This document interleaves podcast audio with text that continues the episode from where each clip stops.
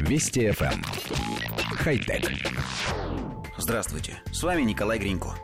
Человекоподобный робот Atlas от компании Boston Dynamics с каждой демонстрацией поражает нас своими новыми приобретенными навыками – если когда-то он совершал действия, питаясь от длинного кабеля, то теперь роботизированный гуманоид волен передвигаться только за счет встроенного аккумулятора. Домашние испытания вроде ходьбы по кирпичам, демонстрации позы ласточки и уборки помещения уже позади. Представленная модель робота в этом году стала компактнее. Ее рост составляет 180 сантиметров, а вес 81 килограмм. Атлас прошлого поколения весил почти 150 килограммов. Усовершенствованный робот-гуманоид научился самостоятельно открывать двери и прогуливаться по заснеженному лесу без чьей-либо помощи.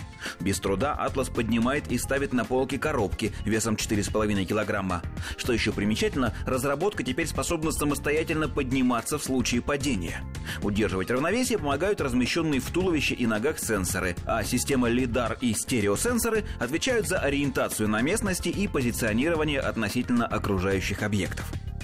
Коллектив редакции нашей программы внимательно следит за разработками Boston Dynamics. Если недавно нас впечатляли их четвероногие машины, то сейчас мы, открыв рот, изучаем видео, в котором двуногий и двурукий робот ходит по пересеченной местности, не теряя равновесия.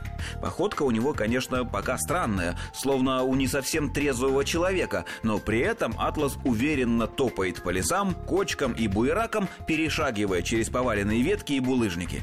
Кроме того, авторы вновь не отказали себе в удовольствии попинать машину. Роботов в прямом смысле слова сбивают с пути истинного, толкая, роняя и отнимая у него коробку, которую он должен поднять. Понятно, что все это делается для проверки работы адаптивных алгоритмов, но выглядят подобные испытания по-прежнему как издевательство.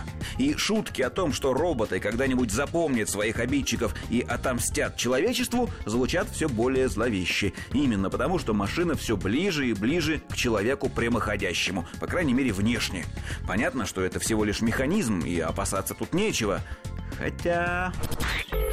Вести FM. Эм. Хай-тек.